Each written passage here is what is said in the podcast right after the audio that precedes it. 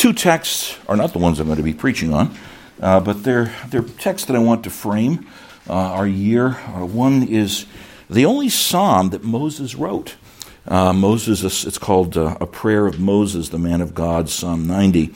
And in order to get this, from verses 3 through 11, this is what humanity is by nature. And Moses reflects that as he writes under the inspiration of God. And then verses 13 to 17, the heart of the thing is verse 12, but verses 13 to 17, this is a cry to Moses by Moses for the grace of God in Christ. And you'll hear how that's answered when we come to the New Testament reading.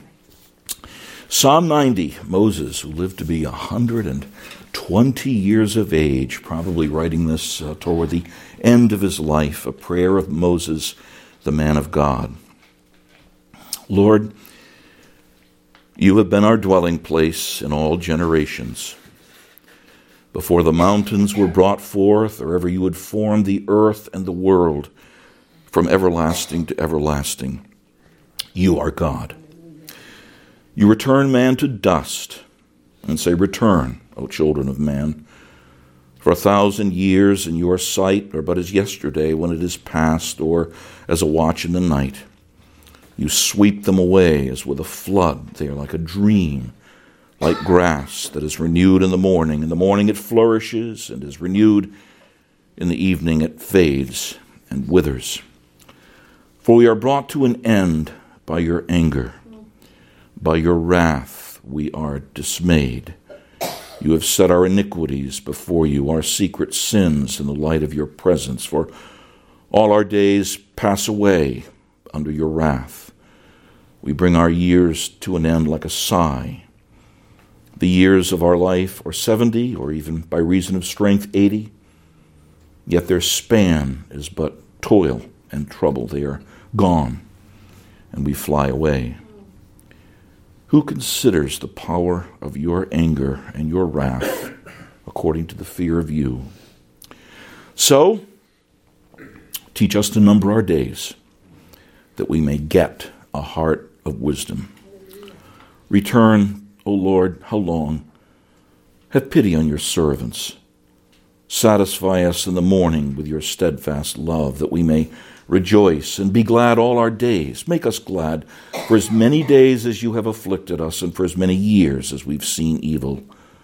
Let your work be shown to your servants, and your glorious power to their children. Let the favor of the Lord our God be upon us, and establish the work of our hands upon us. Yea, establish the work of our hands.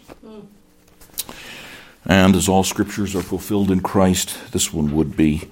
Turn to page 1143 in your pew Bibles. This is 1 Corinthians chapter 15, and the last part of the great resurrection chapter, where, in a real sense, you have the answer to Moses' cry for grace. So in 1 Corinthians chapter 15,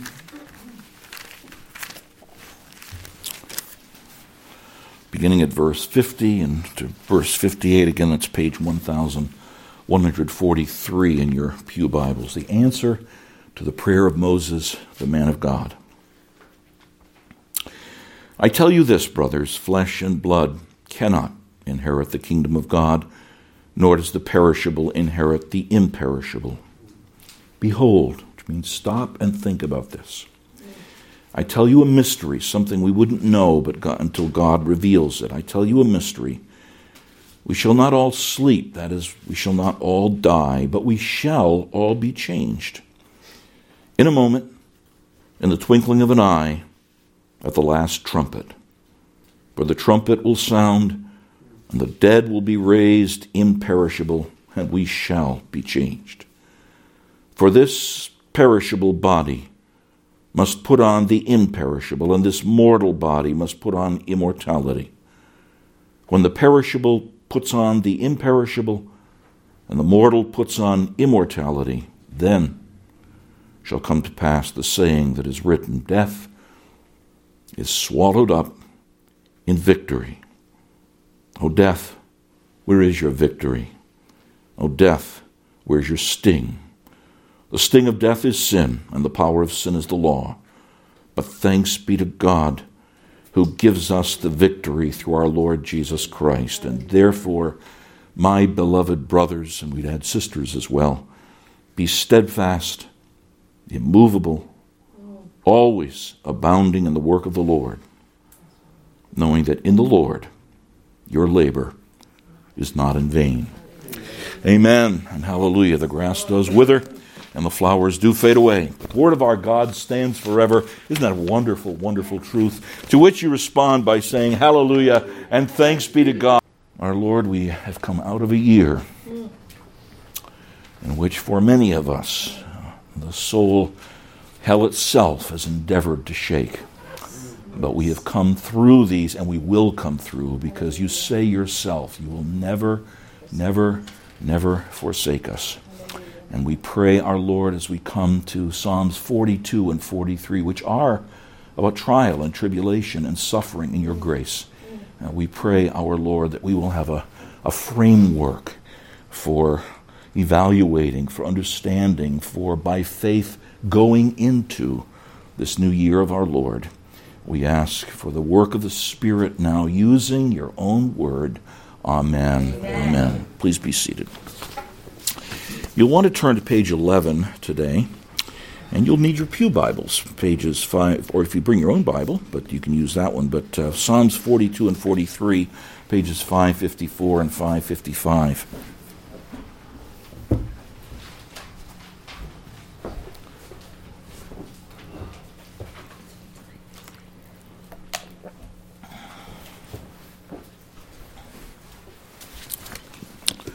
I'm looking forward to, God willing, in this year, Jen Greenberg's new book, Defiant Joy, being published. I love that. I love that title, Defiant Joy. Jen is in a good position to write this. Her whole upbringing was an upbringing of abuse and horrible, horrible abuse that was never really addressed by the churches of which she was a part. And she's processed that through the gospel in wonderful ways. And the title, Defiant Joy, is the crystallization of what she believes that response ought to be, Defiant Joy. So I'm looking forward to reading the book, and God willing, this year she and her family can be with us. Of course, book autographing time.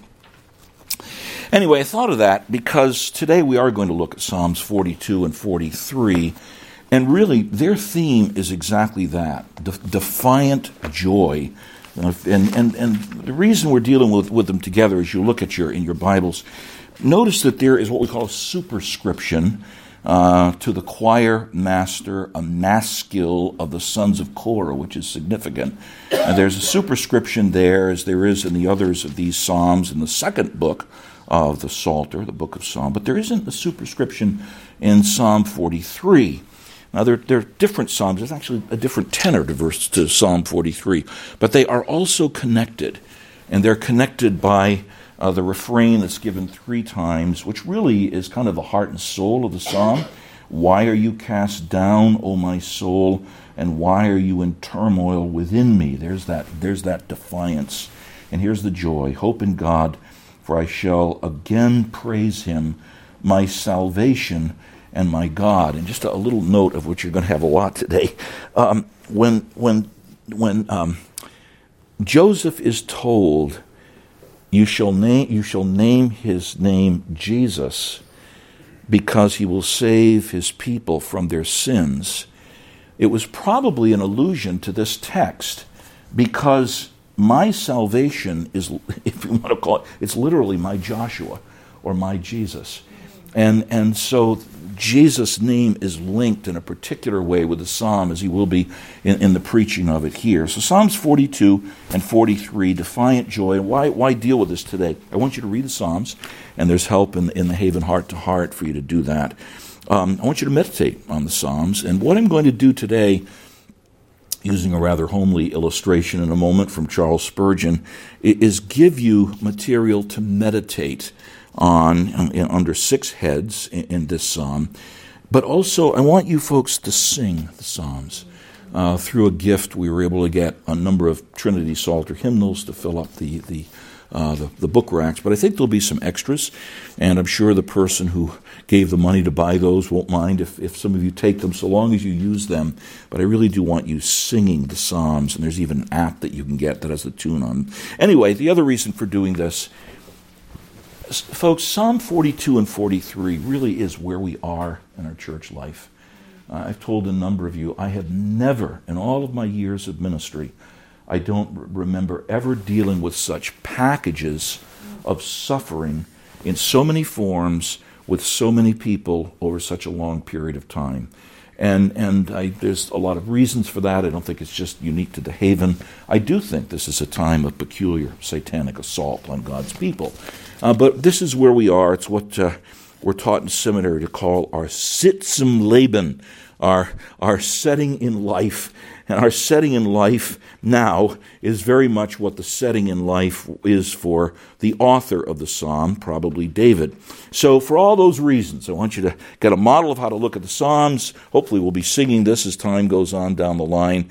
And just because this is where we are, we're going to take some time to deal with Psalms 42 and 43. And here's how we're going to do it. I'm going to do it in each of these points. The Psalms, okay, first of all, they are about the person who wrote them or the life situation of the one who wrote the Psalms. So that's called the Sitz im Leben again. That's the setting in life. And probably this is David in two significant areas of King David's life. I mean, this psalm is just fleshed out in him. So that's where you want to begin. But remember that Jesus opened up in all of the Scriptures, and he highlights the Psalms, the things concerning himself. There are some exact prophecies of Christ coming fulfilled in the Psalms. There's themes, as you'll see, that, whoa, are fulfilled in Christ. And there's also concepts, particularly here suffering, that are crystallized in the life of Christ. And folks, you've got to learn to see the Psalms that way. Don't go from the psalm itself to you, or please don't just go to yourself. At least find what the psalm's about in its setting. But always go through Christ, and then it's you in Christ, okay? Because in Christ, Jesus fulfilled these things. They're all related to you as well. And so it's going to be a little bit kind of pedantic, I guess, but in each one of these headings, we'll talk a little bit about David, who I assume wrote this, and then a little bit about Jesus, and then a little bit about yourself, and that should give you a model for dealing with these, okay? And notice the title of the message, Happy New Year, ? I'll let you answer it. My Spurgeon reference, in Charles Spurgeon's lectures to his students, which are amazing. Spurgeon was, of course, the 19th century Baptist preacher, and he had a preacher's college. And lectures to his students are his lectures that are rich and funny and just full of wisdom. But at one point, he's speaking to preachers, and he said, "There's going to be times you really don't know exactly how to preach a text, and no matter how you work with it." And he said, "But preach it anyway. Just get big chunks of meat right off the butcher block and give it to the people." So these are big chunks of meat, so to speak, right off the butcher block for you, okay? And if I don't stop, we won't get beyond the introduction. Let's go to the psalm itself. And note again, this is wonderful. This psalm has a silver lining around it, even though it's largely about suffering. It has a silver lining of grace. And how do you know that?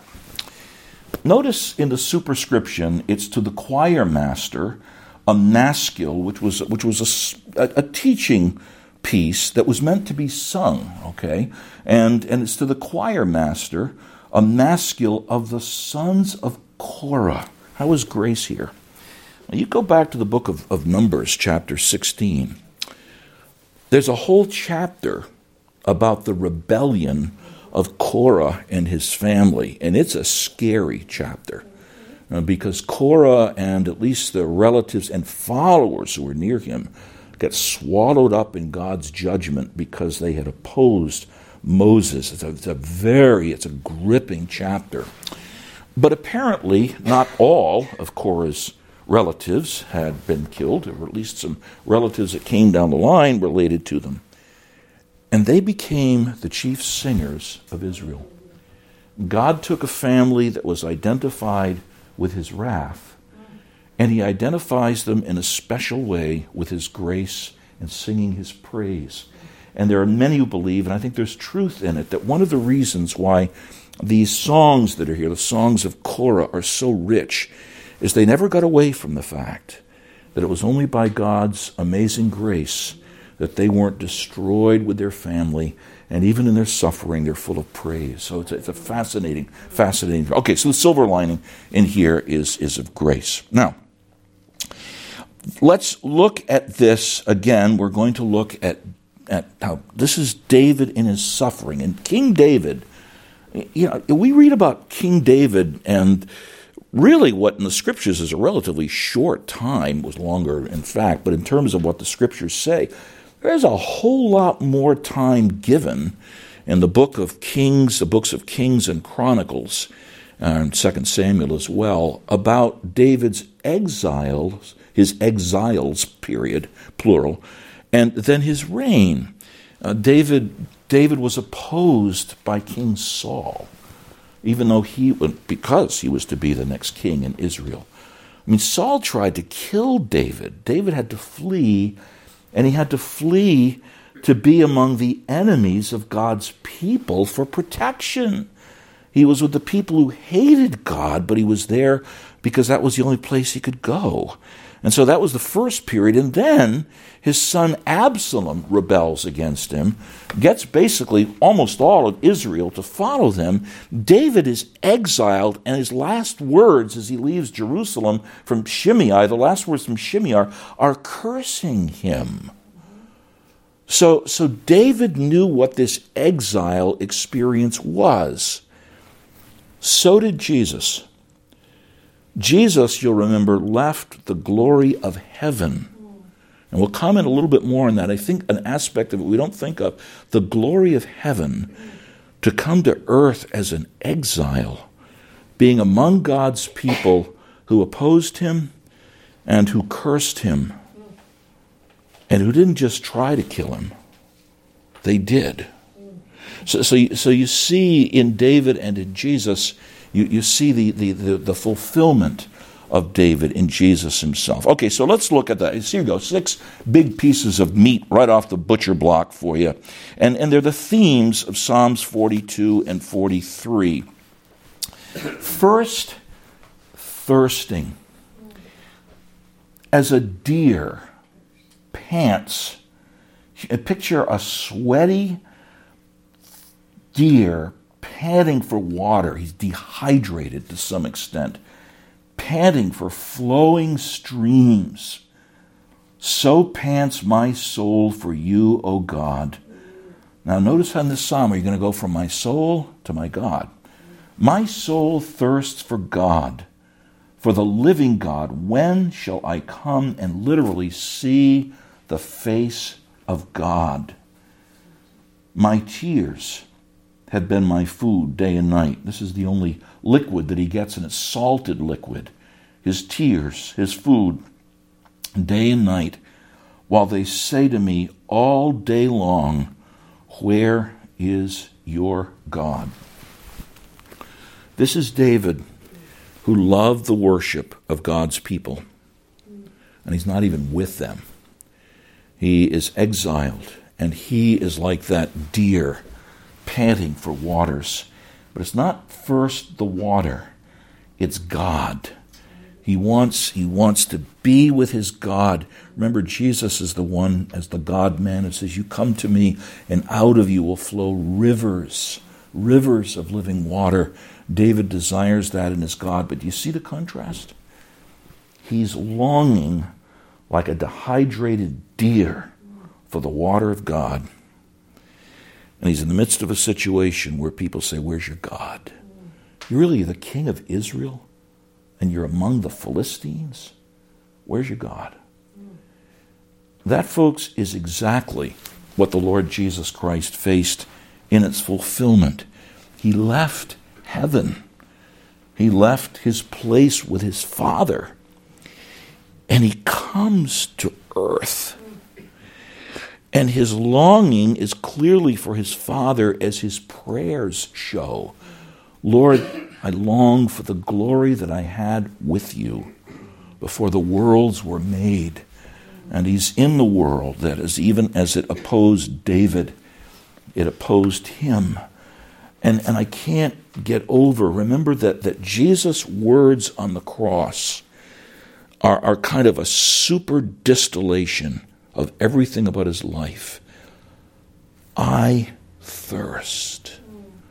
I thirst, as he takes the full meaning of being exiled from his God. And where is your God? This is the taunts. You think of Christ, who had the power to bring legions of angels. And here the people taunt him, and it's the equivalent of where is your God? Matthew 27 and verse 43, the taunt of Jesus. He trusts in God. Let God deliver him now. But that's not all they say. If he desires him. The beloved with the Father from all eternity. Folks, love is the expression of the relation of the Father and the Son and the Holy Spirit. Jesus enjoyed that for all eternity. It was inseparable from his being. And now he is the one in exile, not only to be opposed by his own Father, but to be opposed as David was by masses of people. And how that must have hurt. Let God deliver him if he desires him. You in Christ in this psalm. We don't go what Jesus did. But you know what your real longing for is, if you're a genuine Christian? It's not for your best life now. It's for your best life in eternity in the presence of God. And that, folks, will abide with you. It will not even be fulfilled when the Lord separates your soul from your body and takes you in that disembodied state to be with Christ, because you've got to have a body to be satisfied. That will come when Jesus comes back and you're raised from the dead, body and soul. Only then will your thirst be fully quenched in God, and that will be the case for all eternity. Until then, you're a genuine Christian in the face of a world that says, where's your God? You say, I long for God himself. Okay? So you have this thirsting that is given in here. And that's the first of the things. The second is a longing that comes, and it builds on the thirst. And it's just really in verse 4 of Psalm 42. These things I remember. I remember my all of these sorrows that I've had in my thirsting. These things I remember as I pour out my soul. It's not that he's been through them and he's just looking at the past, but I think of this thirsting that I have for God, and isn't it a blessing? You can pour out your soul before God. I pour out my soul before God. How I would go with the throng and lead them in procession to the house of God with glad shouts and songs of praise. A multitude, notice the language, we'll come back to it in a moment, keeping festival. What's David talking about?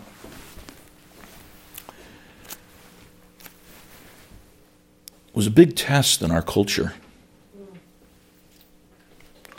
when churches were not permitted to meet. And frankly, many professed Christians didn't give a tinker's damn. They were glad to be able to be home in their pajamas and maybe live stream once in a while. They really didn't miss it. If you don't miss being with God in worship, there's something very wrong with your heart. David, with all of his challenges, with all of his agonies, with all of his thirstings, David had a way of quenching that thirst by the gathering together. And this is an exciting language that's here. The throng of people, the great multitude of people going, and they're in a procession. They're all in an orderly way going where God dwells, to the house of God. And I remind you that that's what Paul says the church is. It's the house of God, the church of the living God. And there's exuberance here. It's not just song, shouts. It's glad shouts and songs of praise. This is worship, a multitude in festive assembly. Now David doesn't have this. He is in exile, and they don't do this among the Philistines. What did Jesus leave from heaven? The writer of Hebrews speaks of something that has been true from the time the Lord began to take the souls of his elect people up to glory. In Hebrews chapter 12, it speaks of a place of blood that would speak better things than the blood of Abel, a place of the spirits of just people made perfect in glory. And that ranks, of course, increased over the years as more and more of the elect ones. Jesus hadn't come to the world yet, but he would surely come for them, and they're in glory. And they are gathered there, and the general assembly of the firstborn in what's called, as in this text, a festive assembly. Jesus was part of that in glory. But he had to come to earth in order to do what was necessary so that the salvation, even of those who died before, could be secured as well as our own. And Jesus didn't have that. Jesus had, at best, his 12 and others that followed him, and synagogue worship that, frankly, was dead as a doornail, other than when Jesus taught. So here, in this text is the longing of David and of Jesus. What about you? Do you just think of going to church? Or do you realize God calls his people to worship? God promises to be present with his people in worship. God works so that we are energized in him, as David was. And people can miss worship. So this is a longing that David has, and Jesus had as well. Do you have it? See, again, I really believe the lockdown was another one of God's tests in a culture that, quite frankly, is pretty bankrupt spiritually. Do you desire worship? Worship is wonderful. Yeah, okay, I get tired. We all do, I realize that. And our faith grows dim. But charge yourself every day with the wonder as you pour out your soul, because we're not prohibited from the procession to the house of God. We're not prohibited from the glad shouts and songs of praise, and even a new piano to help us with that. You have it, and folks, you need it, because these things are connected. The way to begin to quench your thirst is by being in the presence of God in worship and with his people. Amen. So there's longing that's here. And then there's suffering, and that's the heart of this psalm. In verses 5 through 10, why are you cast down, O my soul? Why are you in turmoil within me? And of course and he repeats it, my soul is cast down within me. Therefore I remember you from the land of Jordan and of Hermon and Mount Mizar. He's away, and these mountains that he sees here remind him of the mountain on which Jerusalem was built, but he's not there. And now David speaks about with the language of death. This is the language Jonah would use when he's in the belly of the great fish. Deep calls to deep at the roar of your waterfalls. All your breakers and your waves have gone over me. Notice that they're God's. David's exiles did not happen by chance or because God missed a beat. God had his purpose to have a suffering servant in David, and his breakers and his ways went over him.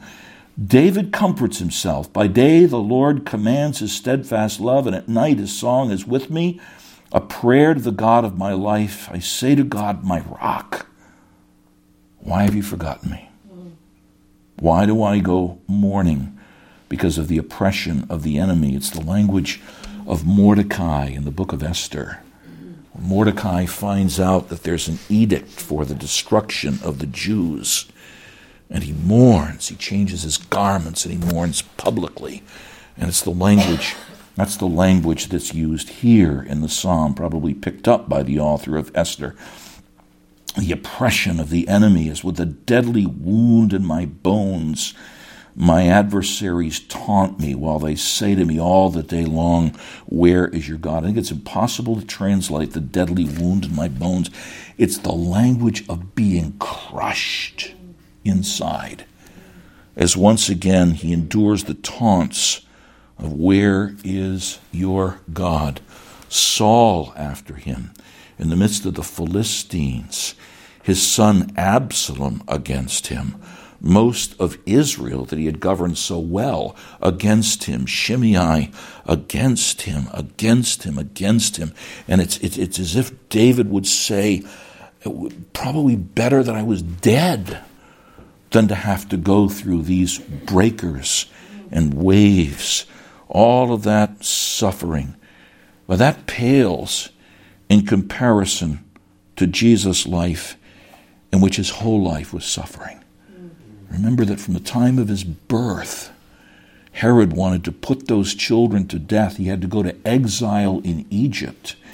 And for a while he had to be, as it were, relatively exiled in Galilee of the Gentiles because of the remaining opposition. And then from the time of his public ministry, whether it be by the devil or by the religious leaders or wherever, Jesus is opposed.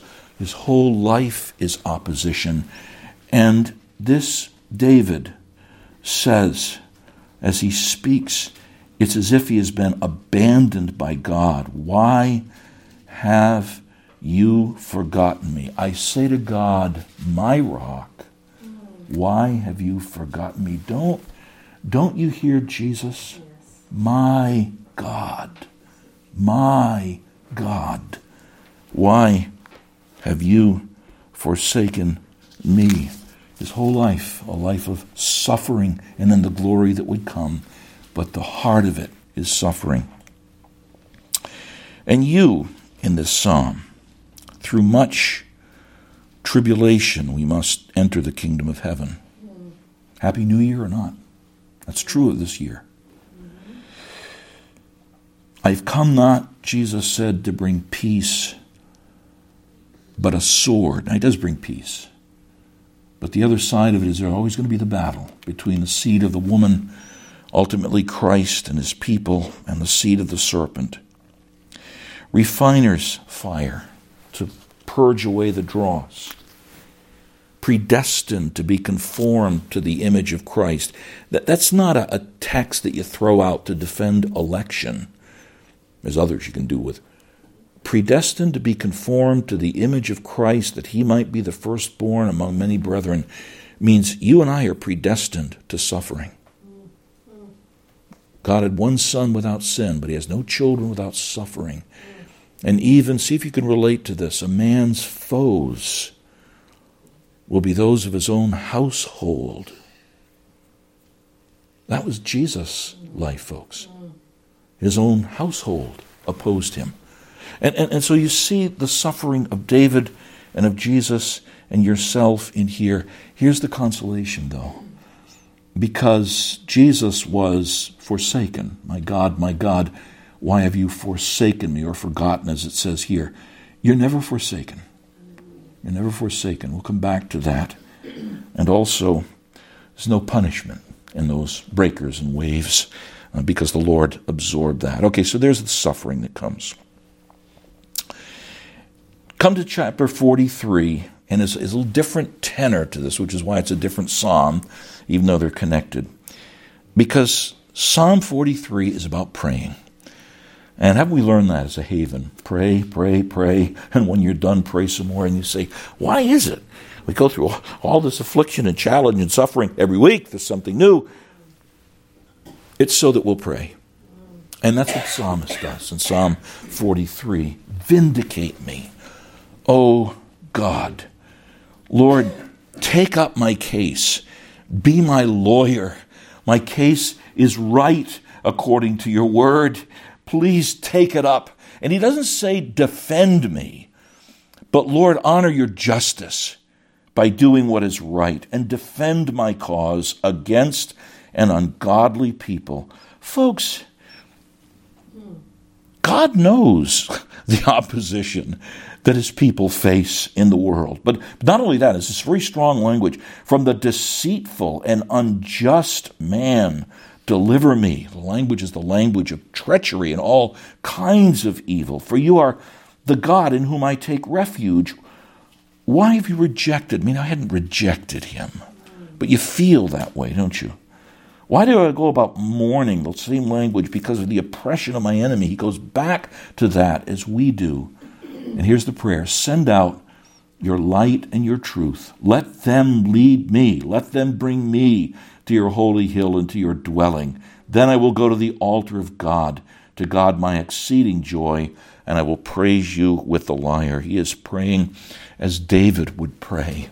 David would pray not first that he'd be delivered, but that the Lord would honor his cause, and that once again he would be able to be back with the Lord's people.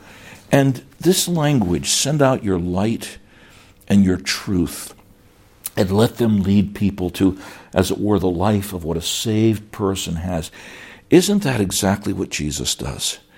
He is the light of the world. He is the way, the truth, and the life. And his work is to see all of that go out. At the heart of that is, Father, forgive them. They don't know what they're doing. Your light and your truth in Jesus Christ and in you yourself, where you say, Lord, please lead me to worship as a place of refuge, because that's what it is. Again, David asks for a vindication. He asks that he be delivered, but there's an oasis for him. And that oasis is once again worship. I will go to the altar of God, to God, my joy. It's my joy of joys, my exceeding joy. And I will praise you with a lyre. Oh God, we have a lyre in here. It's just horizontal instead of vertical. Why does he say that? Because, folks, you have to have praise to absorb your depression. You have to have getting caught up in God to supplant your being caught up in your trials. And that's what worship's about, or at least what it ought to be about. And so David longs for that, and of course ultimately for new heavens and the new earth. And then number 5 and 6, we'll just be brief with them, but they're so rich. And they are encased in verse 5 and verse in chapter 42, verse 11, chapter 42, and verse 5 in Psalm 43. And it's the refrain. Why are you cast down, O my soul, and why are you in turmoil within me? Now, the word turmoil is the language of it's the language of being exceedingly vexed. And when you read in the Gospels of Jesus being deeply distressed, it's this language. My soul in turmoil within me. But he is hoping. Hope in God, for I shall yet praise him, my salvation and my God. Notice, and that's true of David and of Jesus and of you as well. Don't you pray this so often? How often I've read it to people who are discouraged, and they say, I don't think I'll ever get the joy of my salvation back. I just lost my spouse. I just lost my parent. I just lost a child. I just nearly lost my life. Why are you cast down, O my soul. He's talking to himself, and that's a good thing to do. I have a little sign that says, the reason I talk to myself is sometimes I want good advice. How's that for hubris? It's a good thing to talk to yourself. That's what the psalmist says. Why are you cast down, O my soul? Why are you in turmoil within me? But see how honest you can be with God. Again, the Lord Jesus, as he prays, my God, why have you forsaken me? But he doesn't end there. Here's the hope. Hope in God, for I will again praise him, my salvation and my God. Now, you see the very earthly and very heavenly side of your faith? The earthly side is this. You're cast down. Be honest about it. And you're in turmoil. You don't know what to do. You're all churned up inside. And folks, that's part and parcel of being in a world that's under the curse, that's groaning like a woman getting ready to give birth to a child, and there's those labor pains that there, and you share in them, you're part of them, you are cast down and in turmoil. And yet at the same time, there's the heavenly part of it. Hope in God, for I will again praise him, the help of my countenance and my God. And that's the heavenly side of it. And that brings us to what really is number 6 in this whole thing. It's resting. Hope in God. For I will yet praise him, the help of my countenance and my God. That's the very heavenly side to the very earthly side. David prayed that he would be restored to the land. And you pray that you will be able to be with the Lord in glory. Jesus, into your hands I commend my spirit. And even this day you will be with me in paradise. With all of that suffering, with all of that longing, with all of that thirsting, our Lord Jesus was always had a confident hope.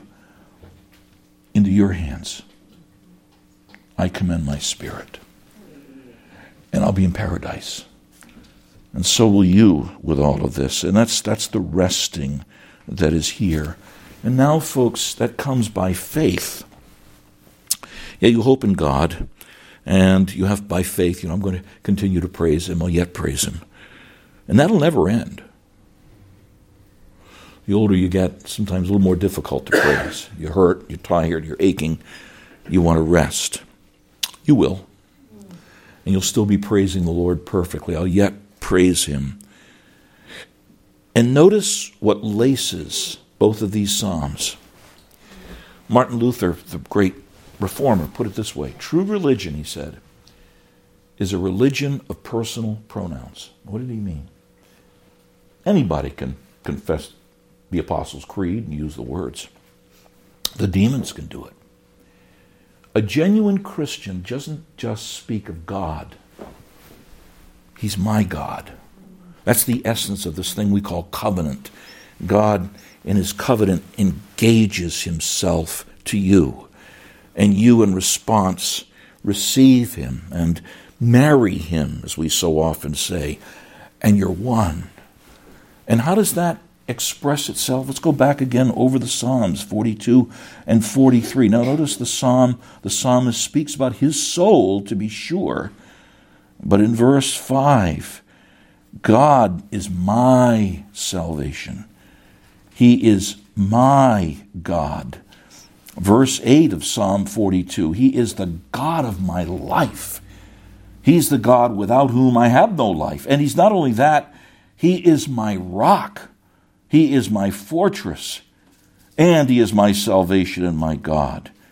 In Psalm 43 and verse 2, you are the God in whom I take refuge. And you in verse 4, notice how this builds. You are God, my exceeding joy. So that the emphasis changes at the end of verse 43, not so much on why are you cast down, O my soul, and why are you in turmoil within me? But the crescendo of all of that, hope in God.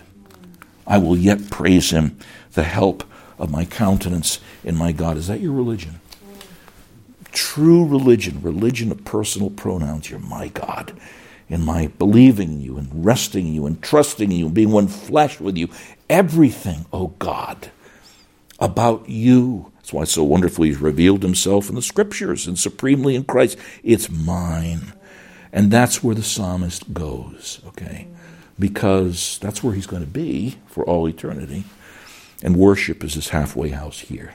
So it's a beautiful psalm with those themes. Again, the big pieces off the butcher block, thirsting and longing and suffering and praying and hoping and resting. And go back to the three refrains. Okay? That's the heart of each of these. Before I was converted, even when I was an atheist, which I say to my shame, I could never buy the theory of macroevolution, which really, folks, especially given the complexity of a single cell, come on, things don't evolve from the simple to the complex, but that's not the point. And there were two things that always made me, even as an atheist, say, evolution can't be true. One were fish, the colors of them, the varieties of them, the way they glow, some of them. And I thought, if it were evolution, they would all begin to look kind of alike, but they don't. They're very different. And the other were birds, which is a whole other story. You know, how on earth, can you imagine over billions of years, reptiles began to develop feathers, but they couldn't really fly, and so they died for millions and millions and millions of years until eventually they began to develop more feathers and they learned how to fly. Hello, come on, give me fairy tales. But anyway, that's neither here nor there. Why do I say that about fish? I love the fish, the anableps. They're not up here. They are really like southern part of Mexico, South America area, warmer waters. They're really kind of a scary-looking fish. They can get relatively long for a fish. But the anableps means repeated seeing. Okay, repeated seeing, anableps, because the anableps has four eyes. It really has two. But the two eyes function. The two eyes function each as two. Okay, so they do call them the four-eyed fish, and the anableps swims over the top of the water, and one set of eyes looks down because there's food that's down there that the anableps, which is kind of a capacious eater, looks for, but the other looks up to protect itself from predators like birds who love to eat an anableps, okay? That didn't evolve like that, okay? But I'm fascinated with the anableps because in a real sense, that's what Christians are. We're meant to have two sets of eyes. One, you do look to the earth. Why, my soul, why are you in turmoil within me when people say all day long, where is your God? And I live in a world in which all of your waves and your billows go over me, and I know you're sovereign over them. It doesn't make it pleasant. That's the set of eyes that looks down. The other set of eyes looks up, not just at things that would be dangerous, but you look up at God. Hope in God, for I will yet praise him, the help of my countenance and my God. This is what's neat with the anableps. The bigger set of eyes are the ones that look up. And that's what you need to be as a Christian. The bigger set of eyes doesn't look to this earth. Sorry, Joel Osteen, it ain't your best life now. Come on. That's a counterfeit of the gospel if I've ever heard one. Set your affections on things above, where Christ is, seated at the right hand of God the Father. For you died, and your life is hidden with Christ in God. And when Christ, who is your life, appears, you also will appear with him in glory. Which being translated is, hope in God, for I'll yet praise him, the help of my countenance and my God. Let's pray. Our Lord, we bless you for these Psalms. What a rich way for us to come into this new year. Because these really are the themes of every day of our lives, some more than others. But, Lord, we do thirst for you. And we do long to be in your presence. And we love the means of grace, but they're a halfway house. We long for the house of God in glory. And our Lord, there is suffering. And we don't avoid that. We can't avoid it. We're not meant to avoid it. But there's also praying. And there is hoping and resting in you. That's the big one here. Hope in God. Rest in God. Because we'll yet praise you, the help of our countenance and our God. And so, Lord, make these things to be the nourishment of our souls every day. And may we, in all of the Scriptures, but especially in the Psalms, may we have the liberty to understand the Sitz im Leben, the situation in life, but then to realize these things always point us forward to Christ in his sufferings and his glory. And Lord, we would never think about Christ. If we really are Christians, we would never think about Christ without thinking about ourselves in him, and knowing that all of these experiences are not only his but ours in him, but that all the curse is taken away. God, make us anableps Christians so that with honesty we look at the world that we're in, and yet at the same time with even bigger eyes, so to speak, may we keep looking to Christ who is above. And our Lord, might you hasten the day of your return in glory, when there will be the fullness of worshiping you in festal assembly with all of your redeemed people, never, ever, ever, ever again to say, "Why are you cast down, O my soul? Why are you in turmoil within me?" Hasten that day for Jesus' sake. Amen.